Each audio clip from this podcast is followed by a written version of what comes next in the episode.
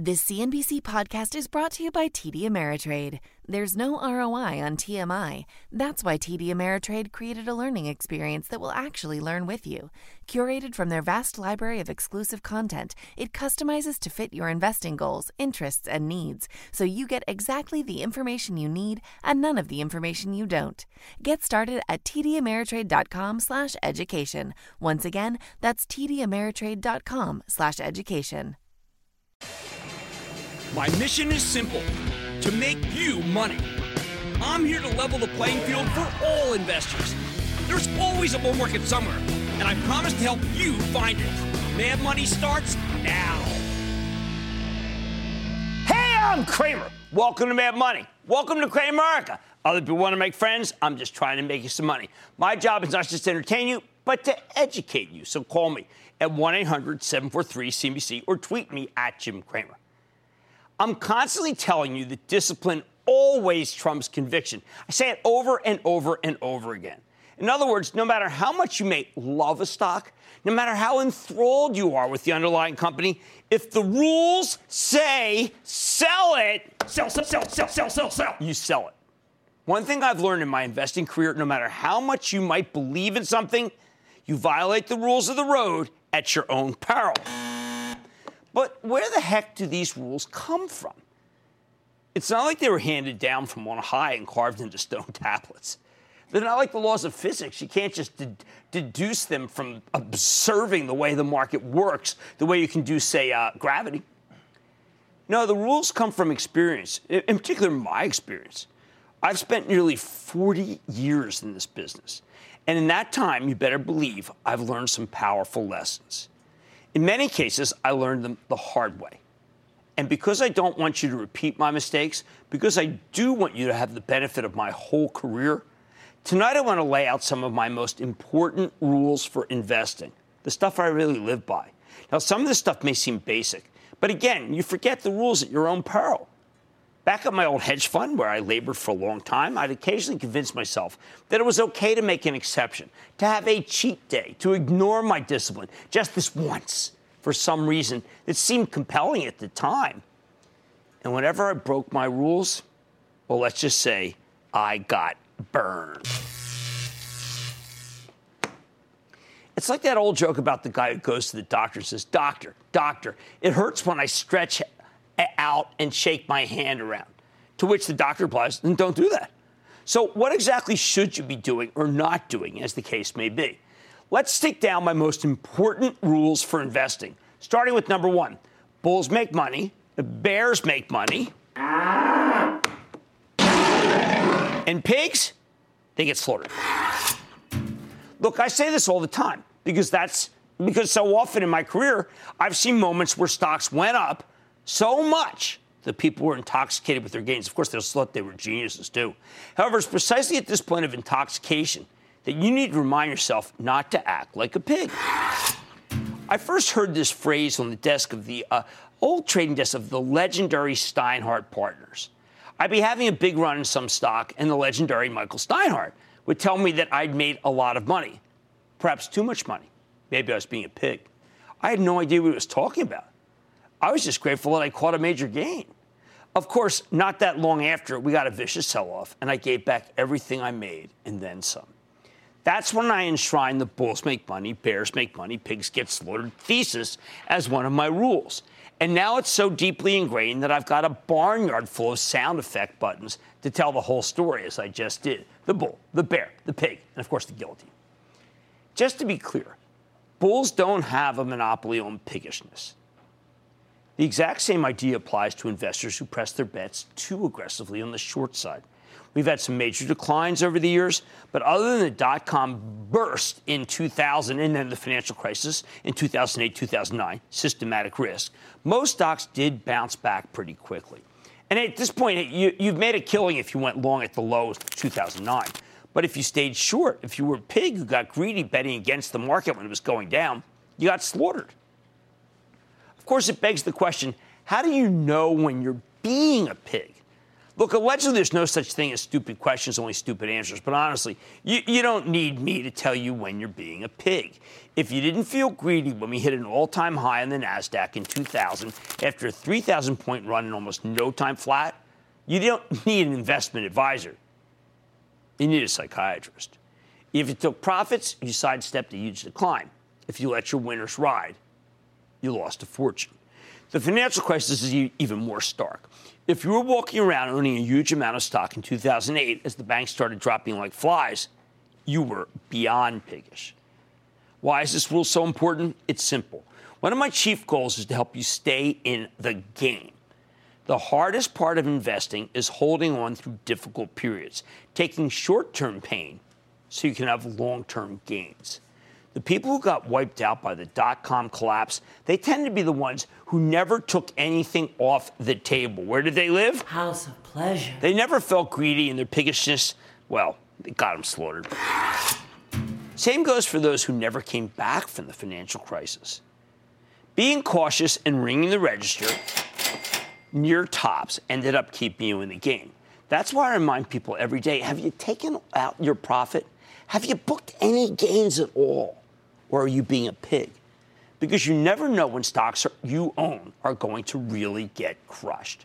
You never know when the market could be just annihilated. You can't have certainty. If you assume stocks will keep going up forever in a straight line, I think you're going to be in for a world of hurt. Sure, there will be times when stocks just keep going and going and going. When I coined the term FANG a few years back for Facebook, Amazon, Netflix, and Google, which became Alphabet, I love them all.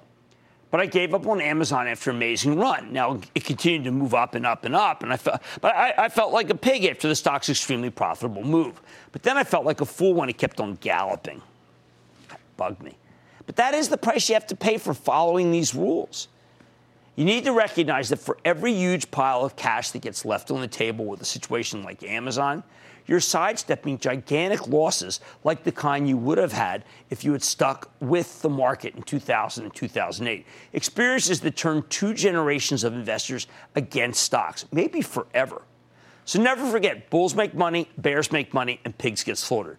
And I'll keep on repeating it forever with the sound effects because it is just that important. Rule number two hey, it's okay to pay taxes. Look, no one has ever liked paying taxes, but like death, taxes are inevitable and unavoidable. Yet the aversion to paying taxes on stock market winnings often borders on the pathological. So many times people have gigantic gains, but they simply refuse to take any profits because they don't want to incur taxes that cut into their winnings. Wall Street is littered with broken hearts of investors who made this kind of mistake. A couple of years ago, for example, I went to a, pres- a presentation from a prominent hedge fund manager who recommended buying the stock of Macy's because of the real estate value. The stock had already run a great deal and it was ripe for some profit taking. But I know people who had owned it for years with hefty profits and they didn't want to ring the register. Why? They would have had to write a check to Uncle Sam. Next thing you know, the stock of Macy's is obliterated, cut in more than half, and it wasn't a two for one split. The mall had hit a tipping point courtesy of competition from Amazon. And the darn thing just got crushed. Those who didn't want to share their profits with Uncle Sam ended up with no profit at all. What kind of lesson is that? So make your peace with the tax man. Some gains are simply unsustainable, need to be taken. A profit on paper is not the same thing as a profit in your bank account. Gains can be ephemeral. The last thing you need is to be worrying about capital gains taxes. When it's time to sell, you sell. In short, stop fearing the tax man. Start fearing the loss man. You won't regret it.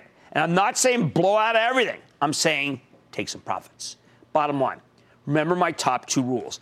Bulls make money, bears make money, but pigs, and don't be greedy. And a variation on that theme. It's okay to pay the taxes. Don't be so worried about taking a taxable profit because you may end up with no profit at all. Chris in Ohio, Chris. Hi, Jim. Thanks so much for having me. Sure, Chris. Good to have you. So my question is, um, we have about a thousand dollars of disposable income. Okay. Um, and neither of us have a 401k match with our jobs. So we're we're basically just trying to figure out. We have we have a mortgage. Um, we're trying to figure out what would be the best thing to do with that extra thousand dollars of disposable income. Well, that's what an index fund is for. I mean, know, you can take 10% of that and use it for mad money. Uh, buying a, a, share of something, and that's okay, by the way. My first stock trades were one share, five shares, seven shares.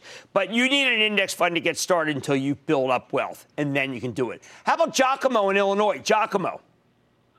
Hi, Jim. Thank you so much for taking my call. Of course. Uh, recently on the show, you talked about how first time investors or younger investors should, um, you know, stay away from riskier asset classes until they have $10,000 allocated in right. mutual funds or uh, exchange traded funds. Yes. Now, my question for you is seeing, you know, all these, this crazy bull market that we've got going on, seeing the market ramp, ramp up, seeing cryptocurrencies go up, if I don't have $10,000 invested in mutual funds, what should I be doing? Do I sit around and let opportunities pass and just wait it out and wait till well, I have my savings you know, I totally understand. A young person, look, I want people to be able to save. That's my principal goal.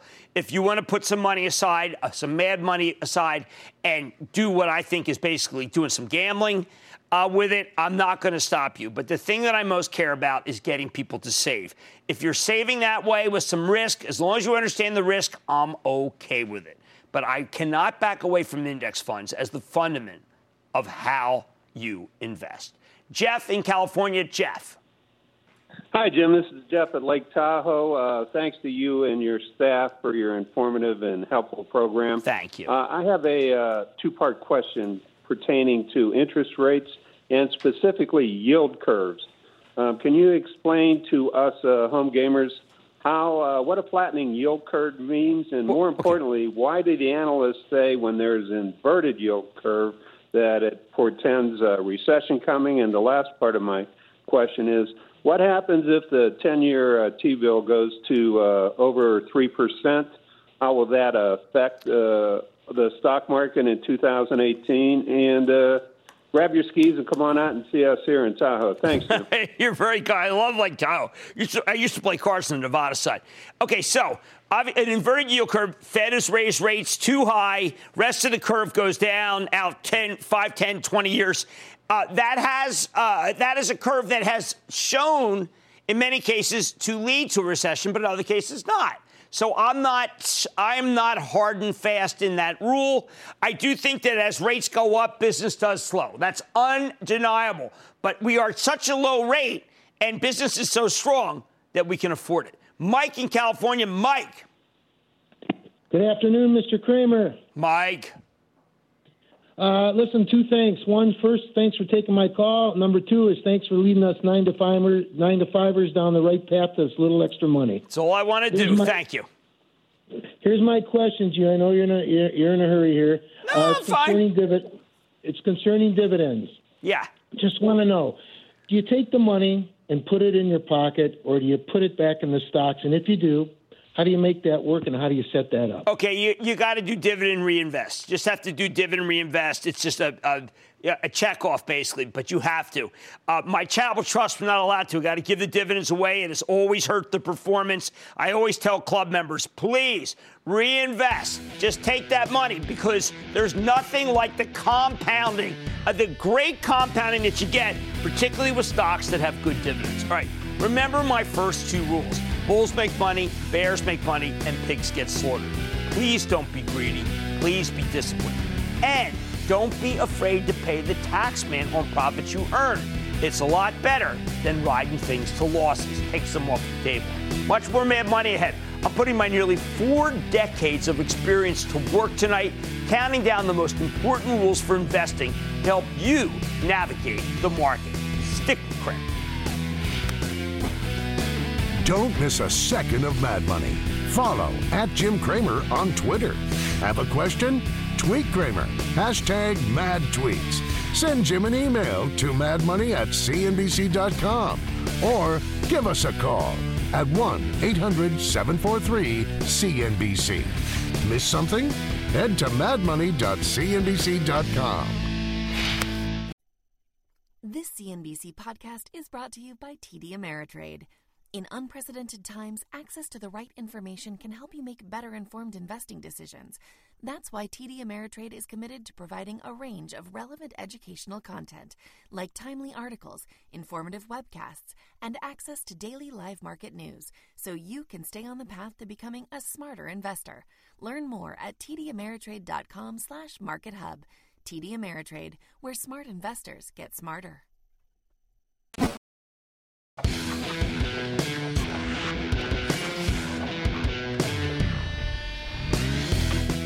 Newsflash at the end of the day, we're only human. If you remember only one thing about being an investor, that's it. Nobody's perfect, everyone is fallible. And it's inevitable that we're going to make mistakes. It's just the nature of the business and the nature of humans. That's why, if you're going to own individual stocks, you need to follow a set of rules. Rules that are designed to protect you from yourself. Rules that I learned the hard way. And that brings me to my next commandment and this is a real important one. Never buy a stock all at once. I can't stress it enough. Do not, under any circumstances, buy all at once. Now, no broker likes to fool around with partial orders like I'm telling you to give. No financial advisor has the time to buy stocks methodically over time. The game is to get the trade on at one level in a big way. Make the statement buy. Get the position on the sheets or in the portfolio. But from where I stand, that's all wrong. 100% wrong. You should never buy all at once, and you should never sell all at once. Instead, what I want you to do is stage your buys, stage your sells. Use this term, the term we use on Wall Street is work your orders. Try to get the best price over time and not necessarily in one day maybe multiple days. Why? Okay, when I first started out as a professional money manager, I really wanted to prove to everyone just how clever I was and how right I would be. So if I felt like buying Caterpillar, by golly, I'd buy it now, buy it big, buy it all at one price because I was so sure I was right. Put me up on 50,000 cat, I'd scream, which means buy 50,000 cat, as if I were the smartest guy in the universe. No one could be smarter than I am. I'm doing it big. When I think back about that young Cramer with a mostly full head of hair, by the way, all I can say is that I was one arrogant son of a gun. I was arrogant and I was wrong. What was my mistake? Well, if you want to buy 50,000 shares of Caterpillar, you don't pick them all up at once. It's really dumb. What happens if it goes down immediately? You'll feel like a dope. Thus, my rule never buy all at once. Instead, I should have been buying cat in increments of 5,000 shares. I know it sounds measly if you're a tr- professional, but believe me, I'm right. Buy it gradually over time, trying to get the best price I could. Now, you can put it on a small position, and then cross your fingers, hope it goes down so you can buy more at lower levels, get a better cost basis. Now, I no longer trade institutionally, and I know people would, the institutional guys are saying, Jim, come on, 50,000 is nothing. But you know what? I no longer trade in size, uh, as we'd say, but I still invest, and I invest for my charitable trust. You can follow along at actionalertsplus.com. And whenever we have a new name to tell club members, we buy it in small increments, say 500 shares at a time, or even smaller, over the course of multiple days. It makes sense. When you buy all at once, you're basically declaring that the stock absolutely won't go any lower. Don't you think that's crazy when I say it, right? No one has that kind of insight. Buying gradually in stages is all about recognizing that our judgment is fallible. So why don't more people do it my way? Why don't investors, if they want 500 shares in ExxonMobil, decide to buy it in, say, 100 uh, share increments? I think it's because they want to be big, too. They don't want to waste the broker's time. Your broker wants to get the trade done. I know my brokers hated it, my old hedge fund, when I would place incremental orders like I'm describing. But it's just plain hubris to put a major chunk of your net worth into any stock all at once. Who knows? Maybe it'll go into free fall right after. That's why you need to resist feeling like you're making a statement when you purchase a stock. I bought and sold billions of shares of stock. Billions. Do you know how often I got in at the absolute bottom? How often the last price I paid was the lowest and then it was off to the races? Maybe one trade in a 100. I'm pretty good at this game. So resist the arrogance. Buy slowly, even buy over a couple of days, as I tell members of the ActionAlertsPlus.com club. Humility beats hubris every time. Next rule I want you to buy damaged stocks, not damaged companies. Let's say the mall is having a sale and you pick up a piece of merchandise, only to find out that it's broken when you get home. Maybe it doesn't work. Maybe it has a hole in it, some shirt. Uh, in the real world, you can return that merchandise and get your money back. There are guarantees and warranties galore on Main Street. Wall Street's very different. If you buy a stock and it turns out to belong to a defective company, you, you have to eat the losses. Hey, it's a caveat emptor here, right? It's caveat emptor. There's no money back guarantee. That's why you need to be very careful to distinguish between broken stocks, names that are down for no particularly good reason, maybe some macro cause, and broken companies, which absolutely deserve to see their stocks trade lower without you. Sometimes damaged companies can be easy to discern. When Valeant, the big pharma roll up, started plummeting from the 200s in 2015, a combination of slowing growth, balance sheet fears, and some chicanery with one of their pharmacies, it wasn't a good sale to rush toward. Valeant tumbled from 262 down to the single digits before it bottomed. A lot of people thought Valeant was worth buying at 150, then 100, then 50. It was like an auction going down. But the ongoing problems at the company meant that the stock was downright toxic. On the other hand, sometimes the stock will sell off for reasons that have nothing to do with the underlying company. It could be caused by ETFs or problems overseas. Washington worries Greece. Just because the stock is down, that doesn't necessarily mean that there's anything wrong with the actual business. So, how do we distinguish between a broken company and a broken stock? Complicated question. What I like to do is develop a list of stocks I like very much. I call this my bullpen in the ActionAlertsPlus.com club. When Wall Street throws a sale with the whole market coming down, I use that as an opportunity to pick up the stocks on my list that was designed in a cooler moment with a cooler head. But the bottom line is that you never really know. And that's why this rule works in tandem with the last one. You never buy a position all at once because what you think is merely a damaged stock might turn out to be a damaged company. If you take your time, you're much less likely to end up with a large quantity of broken merchandise. Stick with Cramer. This CNBC podcast is brought to you by TD Ameritrade. Investing isn't one size fits all. Every investor has a unique style. That's why TD Ameritrade offers two different mobile apps. There's TD Ameritrade Mobile, which lets you manage your portfolio with streamlined simplicity, or Thinkorswim Mobile, which gives you tools you need for more advanced trades and in-depth analysis. Visit tdameritrade.com/apps to find the one that's right for you. Once again, that's tdameritrade.com/apps.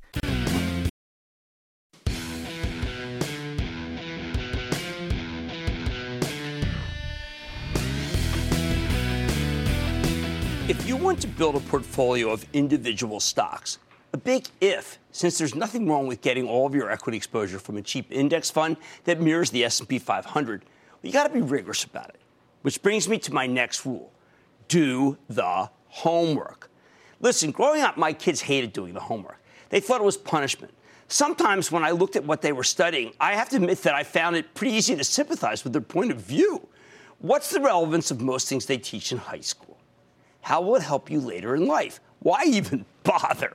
Of course, that's a terrible attitude. I just distribute. I just really should take that back. But as a parent, I'd always encourage my kids to study because you never know what you'll turn out to be interested in later in life.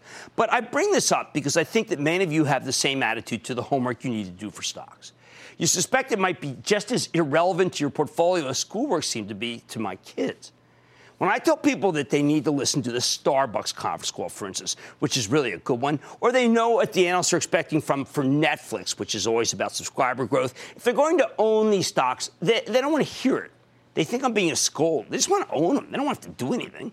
When I remind people that doing the homework means listening to the conference calls, reading research reports, they really want no part of it. They look at me as I'm some sort of old fashioned teacher, a school marm who's asking for way too much in this busy 21st century world.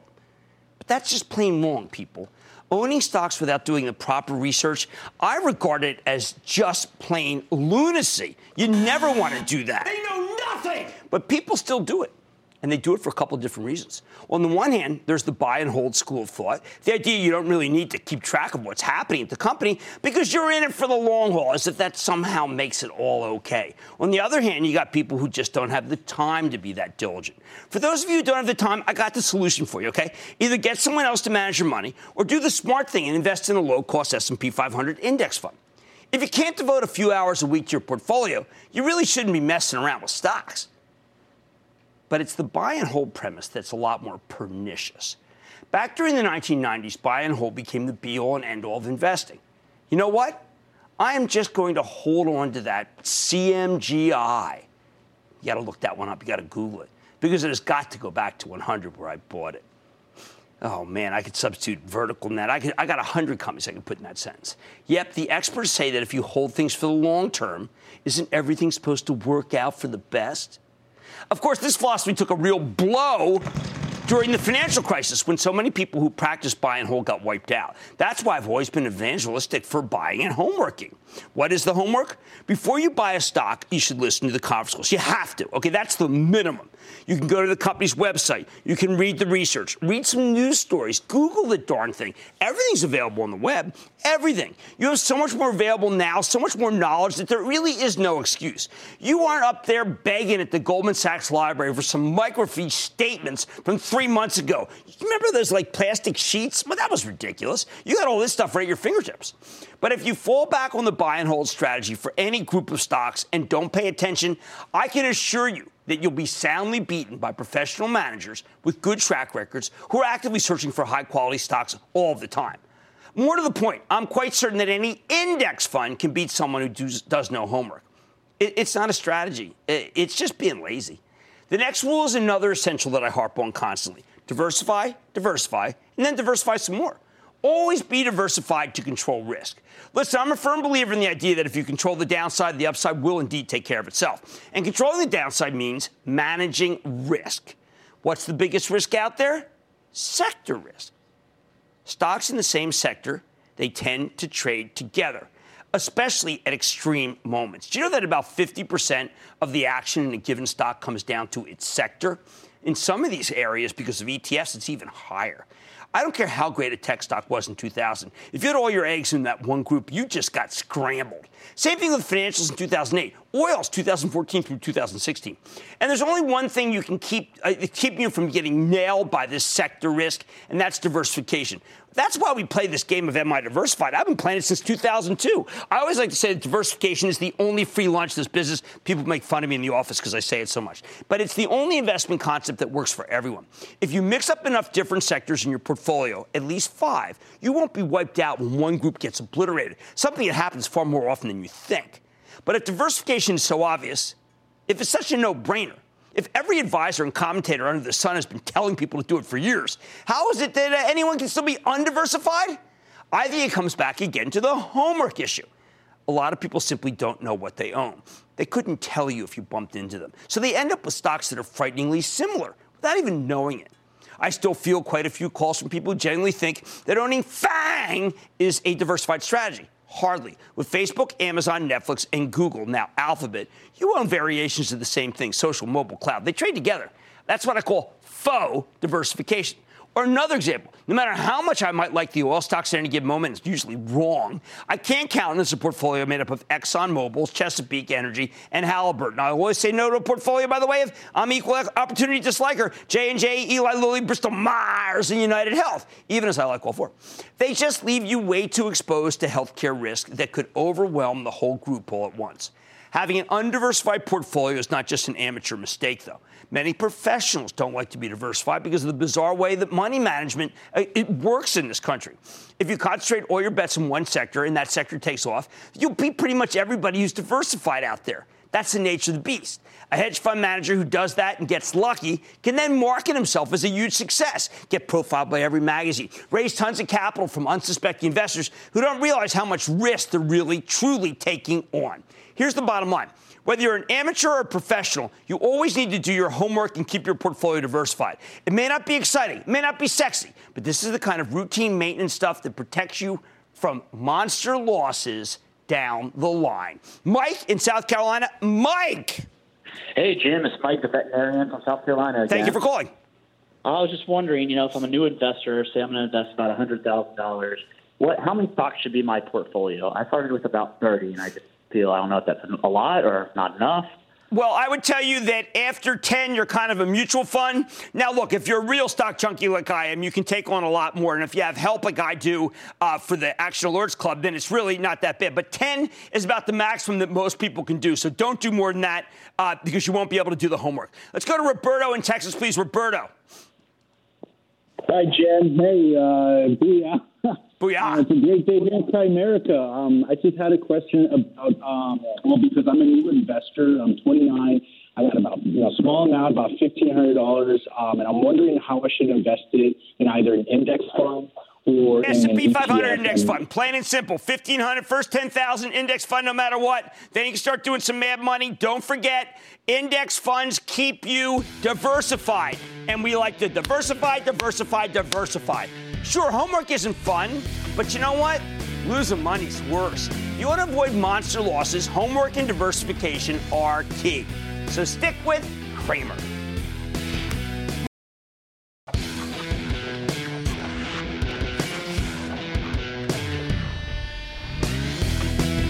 Look, I don't want to go all zen in the art of portfolio maintenance on you, but when it comes to managing your own money, you are often your own worst enemy. Don't take it personally. I'm my own worst enemy, too. What do I mean by that? Okay, if you want to invest wisely, you constantly need to be fighting off your own worst impulses. We're not robots. We have emotions, and those emotions can really throw you off your game. That's why the theme of tonight's show is that discipline trumps conviction. You obey the rules so that you do the smart thing, even when your emotions are telling you to do the opposite. Which brings me to my next rule for investing nobody ever made a dime panicking. Yet, panic, you should repeat after me, frankly. It's not a strategy. Panic is not a strategy. Yet you see it over and over again as if it is. A stock gets hammered, then investors sell after the hammering. The market gets crushed on a huge day. People bail at the end of the day. In short, something gets annihilated and people can't take the pain. So they bowl.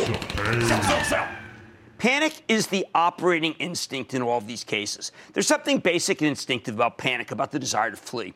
If you're a Stone Age hunter gatherer who accidentally stumbles into a family of grizzly bears, well, panic can be pretty helpful. But uh, it tells you to run away.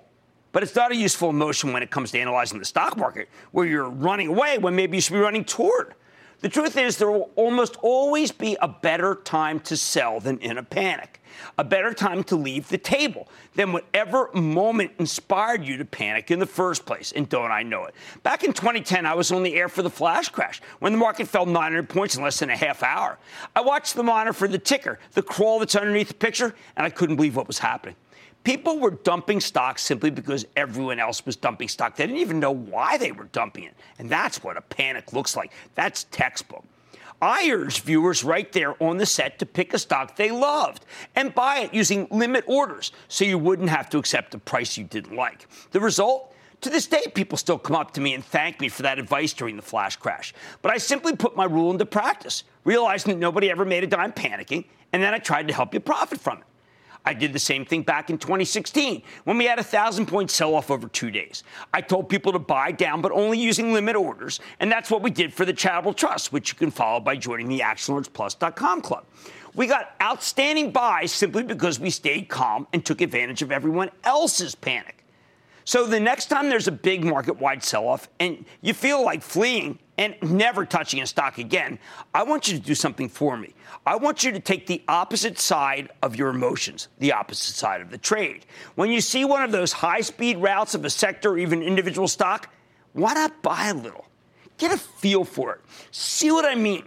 The most rewarding trades you can make are those where the decks have been cleared out by terrified folks using market orders. Sell, sell, sell. Who they don't get that the exit doors aren't as big as they think they are. Mind you, I'm not absolutely saying that well, you just buy every stock, every panic, every sell-off. Uh, they're not all worth buying.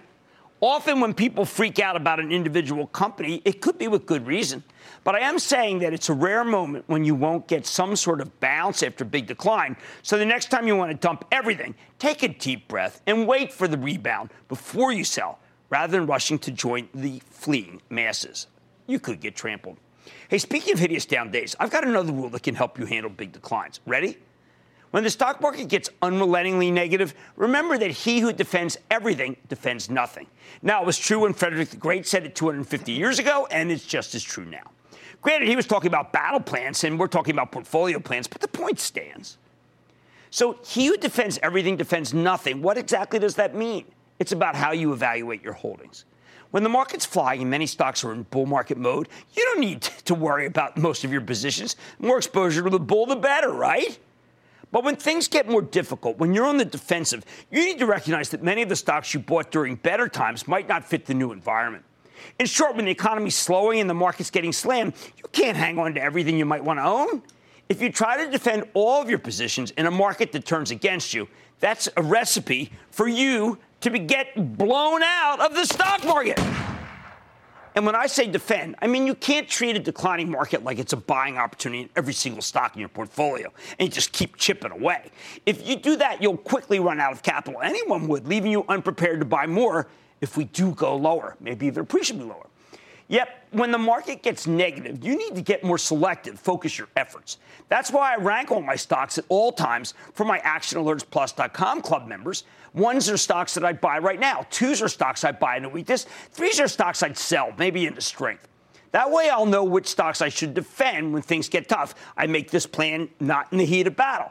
And then I, I know which ones to cut or use as sources of capital to buy the ones Let's say tech's getting hammered, but you think it's going to rebound. It's important that you don't try to hang on to the whole complex. Pick the best tech stocks that you'll want to buy into weakness. Toss out the rest to raise cash. Use those newfound cash reserves to buy the stocks of higher quality tech companies at lower prices. That's right, the non essentials, the ones that have no catalyst and you only own because you wanted exposure to a bull market, they get the heave ho immediately when things turn bearish. Karen Cramer, who worked with me for years at my old hedge fund, used to call this circling the wagons around your best names. The first few times you do it, you'll curse yourself because you might end up slaughtering stocks that you've owned for quite some time. But eventually, after you experience a number of rough markets, you'll realize just how valuable this process is because over time you'll end up with great cost bases on the stocks you really like. The bottom line great investors know how to ignore their emotions when those emotions get in the way of making money. So the next time the market gets slammed, don't panic. Nobody ever made a dime by panicking. But also don't double down just with your eyes closed and the whole portfolio into weakness. Vicious negative markets can give you buying opportunities, but you need to focus your capital on your absolute favorites rather than chasing bargains in lower quality merchandise when it turns out they weren't bargains at all.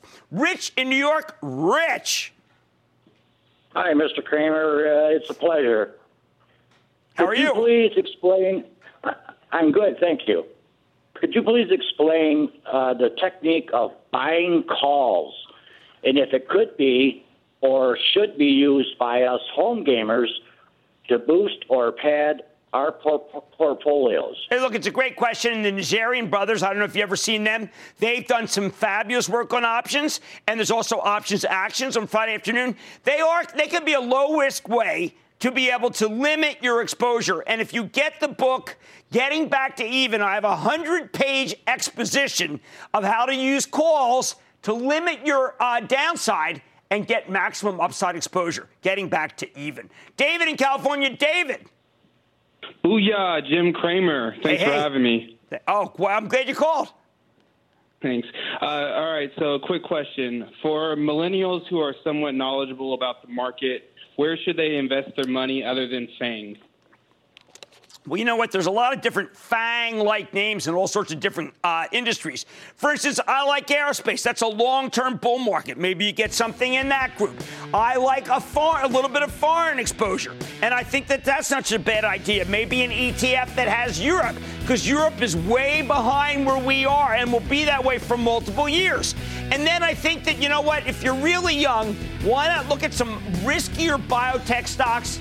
Got your whole life to make that money back. All right, remember, emotions have no place in investing. They get in the way of making money.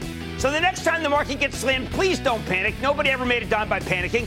Sell-offs can give you huge opportunities. Buy, buy, buy, buy, buy. But you need to do your homework. Don't chase and don't buy damaged merchandise, just damaged stocks. Mad Money's back after the break.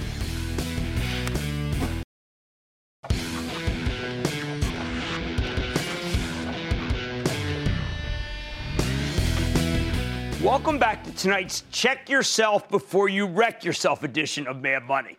I'm a big believer in the idea that once you get some money saved up, you are in control of your financial destiny. But that also means you need to be very careful because you're the one with the most power to derail your financial future. Look, mistakes always be part of the investing game. You can't rule them out. You can't outlaw them. I just want to be sure uh, that you don't make the same mistakes twice or three times or endlessly for that matter. And that's why I have rules. Rules for investing to protect you from the kind of misjudgments that I used to make when I was young and inexperienced. Rules like, for example, don't own too many stocks. Buy, buy, buy, Back at my old fund, I would uh, at my old hedge fund, I would spend three hours every day analyzing the mistakes of the day before, and you wonder why I retired, made myself sick to my stomach every single day. That was my major task, one that I complete every morning before anyone else came into the office. And I do it generally between 4 a.m. and 7 a.m. Some people are night owls, I'm an early morning owl. I would analyze every losing trade. You don't need to analyze the winners, they take care of themselves. I try to figure out how I could have made more money or, much more importantly, lost less money. I was, for lack of a better word, maniacal about it. And after a couple of years, I had an epiphany. I realized that good performance could be linked directly to having fewer positions. In short, when we own fewer stocks, we tended to make more money. It was just axiomatic. And that's why, ever since, I won't buy a stock without first taking a different one off the table. And I try to do that for my charitable trust, which is the only way you really can do it these days. You don't just buy shares in more and more companies. You need to limit your holdings. That's a great discipline and one you should adopt pronto. All the bad money managers I know of have hundreds of positions. They can't keep track of those. I don't know how the heck you're even supposed to yeah, stay on top of uh, more than 30. All the really good money managers have a few names that they know inside out, which means they can buy confidently on the way down when the market goes awry. That's why I say don't own too many stocks. Now, I know it can be constraining. You'll end up selling some stocks that are good for stocks that aren't as good. I know that. Uh, hindsight's 2020. But take it from me as someone who's owned stocks for 40 years, it's far more likely that you'll be selling marginal companies in order to get bigger in better ones. That's how to make a portfolio really work for you. That's portfolio management. You don't want to be a mutual fund manager, right? You might as well give it to an index fund. By the way, the time I lost the most money as a hedge fund manager, my sheets, my positions were thick as a brick. When I made the most money, my sheets were, well, one sheet of paper double spaced. And I ran hundreds of millions of dollars. So please remember, whether you're a pro or an amateur, it's almost always possible that you have too many positions. Rule of thumb if you're just investing for yourself and you own more than 10 positions, that's right, if you own more than 10 stocks, maybe you ought to pare back a bit. So you can have too many stocks, but you know what it's very hard to have too much of? Cash. Which brings me to my next rule cash is for winners. The widespread aversion to cash in this business breaks my heart. At times, cash is such a perfect investment that it drives me crazy how so, so few people recommend it. Nah, they hate the market, so they're only 95% long instead of 100%. Or they think the market stinks, so they decide to short a few high flyers against their longs or positions they own. No, no, and no. As an investor, that is absolutely the wrong way to approach things. You don't like the market? You don't like any sectors? Then sell stock, raise cash. Don't buy put options on the stocks you own or find other stocks to short against your current, current positions. The odds simply do not favor you winning on both stocks, the short and the long. It's a strategy whose goal is mediocrity. But if you can raise some cash and put it to work at lower levels, that's the best way to protect yourself against a lousy market. Let me tell you a little story. Now, I was one of the biggest option traders on Wall Street for a time. And I can tell you that when I bought put options to hedge my positions, I almost always ended up losing money. When did I make money? When I bought, bought put options to profit from low quality companies that were going to have, I thought, shortfalls, or stocks that seemed hopelessly overvalued versus the fundamentals. If you dislike the market, you don't need to bend yourself into pretzels to hedge against downside risk, though. Just sell some stocks and go into some cash, which is literally short term treasuries of less than a year variety. People start talking about how little cash earns, although it's sure earning more than it did uh, a while ago. Or they say, can't be in cash, that's for losers. No, cash is for winners, especially if you think there's a major disaster ahead or the market's going to have a prolonged sell off. Now, I grew up in a different time. I only shorted when I had an edge. I can't short it all right now by contract, not even for the charitable trust. But back when I could, I didn't short stocks for the sake of having some shorts on against the longs. I don't care about not having enough exposure. I care about not losing money. So if you don't like the market, if you think there's nothing compelling to buy into any weakness, I suggest that you sell stock and raise cash. Go sit on the sidelines. Nothing, nothing wrong with that. Wait for the situation to improve. Believe me, it's never the wrong call when you don't like the tape or you can't find anything that truly makes sense for you. The bottom line always be careful not to own too many stocks and not to have too little cash. Stick with Cramer.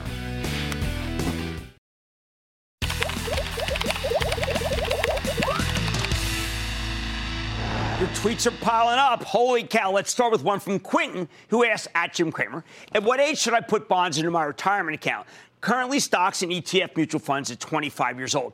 Slash mad tweets. Okay, I don't want bonds until very, very late. I like to uh, actually extend it a little here and say that not until you are in your late 50s do I want to start seeing a lot of bonds. Why?